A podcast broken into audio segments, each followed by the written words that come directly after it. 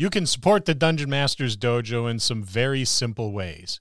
Be patronizing, like Lou, and become a patron on Patreon and unlock exclusive patron content.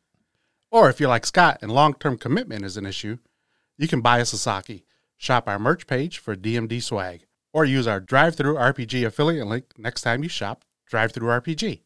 Or visit us on the web at the dungeonmastersdojo.com. There, you'll find links to all the above. Don't forget to email us and say hello. Thanks for listening.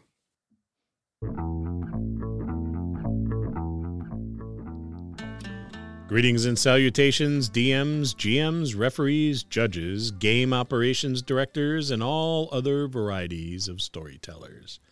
This is your DM, Scott, and it's time for another DM Quick Tip. It's the beginner DM telling the story this week on DM Quick Tips. Let's talk about storytelling. It's the foundation of every good DM.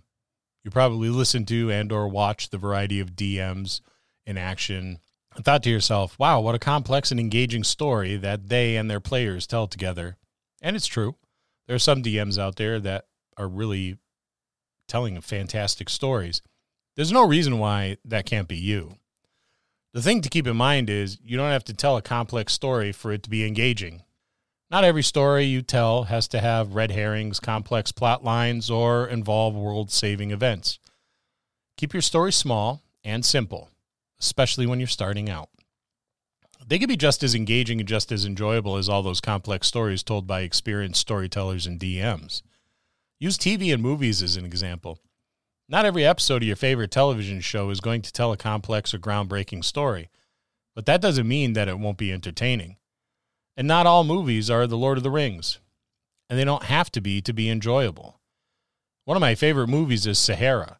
It's not a complex story, it's nowhere near as sweeping or cinematic as the Lord of the Rings trilogy, but I love the movie because I was entertained and it was enjoyable to watch. Not every story you tell has to be huge. Start small. Maybe there are bandits in the woods and the PCs are hired to take care of the threat. Pretty simple, right? It is. You're not saving the world, but you're saving a town or a village, and that can be just as entertaining. It can be just as enjoyable, too. You can still be an outstanding DM while telling a small story. Telling a small story is especially important when you have a table with players new to the game. Ease them into the game with simple stories. Maybe the person they suspect of being the tyrant, murderer, or culprit of any sort is, in fact, that person. Maybe the problem is that supplies aren't getting to the village because a group of bandits, goblins, or kobolds are just holding them up. Maybe the solution to the problem is wiping out whatever the threat is. Keep it simple not only for you as a new DM, but for new players as well. You don't want to get overwhelmed, and you certainly don't want to overwhelm your new players. Eventually, you're going to be able to gravitate towards more complex storytelling, bigger stories, world saving events, but for now, just keep it simple and have a good time.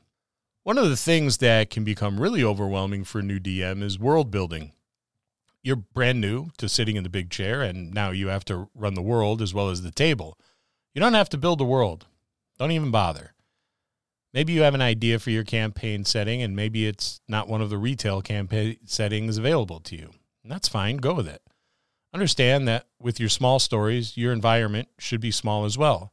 Start with the village and the surrounding woods. Make maps of that village and those woods. Populate the village and the woods with NPCs and monsters, and play for the next three to four levels in that area, gradually expanding, gradually building the world in which you play in. This makes it seem like far less a daunting task, and well, that's because it is. The other thing to consider is again, D&D and other role-playing games are about collaborative storytelling. You do not have to build, develop or populate the world all on its own. Your players can participate in that as well. The world they play in is their playground. It's their sandbox. They should have a say they should collaborate. Nothing will motivate players more than being part of the development of the world in which they play. This could be as simple as a background story. A brief character background story can very easily kickstart the development of an entire culture. What they look like, how they dress, what they eat, what family looks like, etc. I have found that when I let my players have a part in developing the world they play in, they take ownership, oftentimes, of an entire race and culture of people, and they just run with it. Many of the races and cultures in our homebrew campaign have been really fleshed out and developed by not just one player, but a few who have played characters from that race and culture. Always keep in mind that complex doesn't necessarily mean fun, and the goal of the game is to have a good time. Sometimes simple is better. And this is always the case with the new DM. Keep it simple, have a good time, develop your skill set, and learn to tell good stories.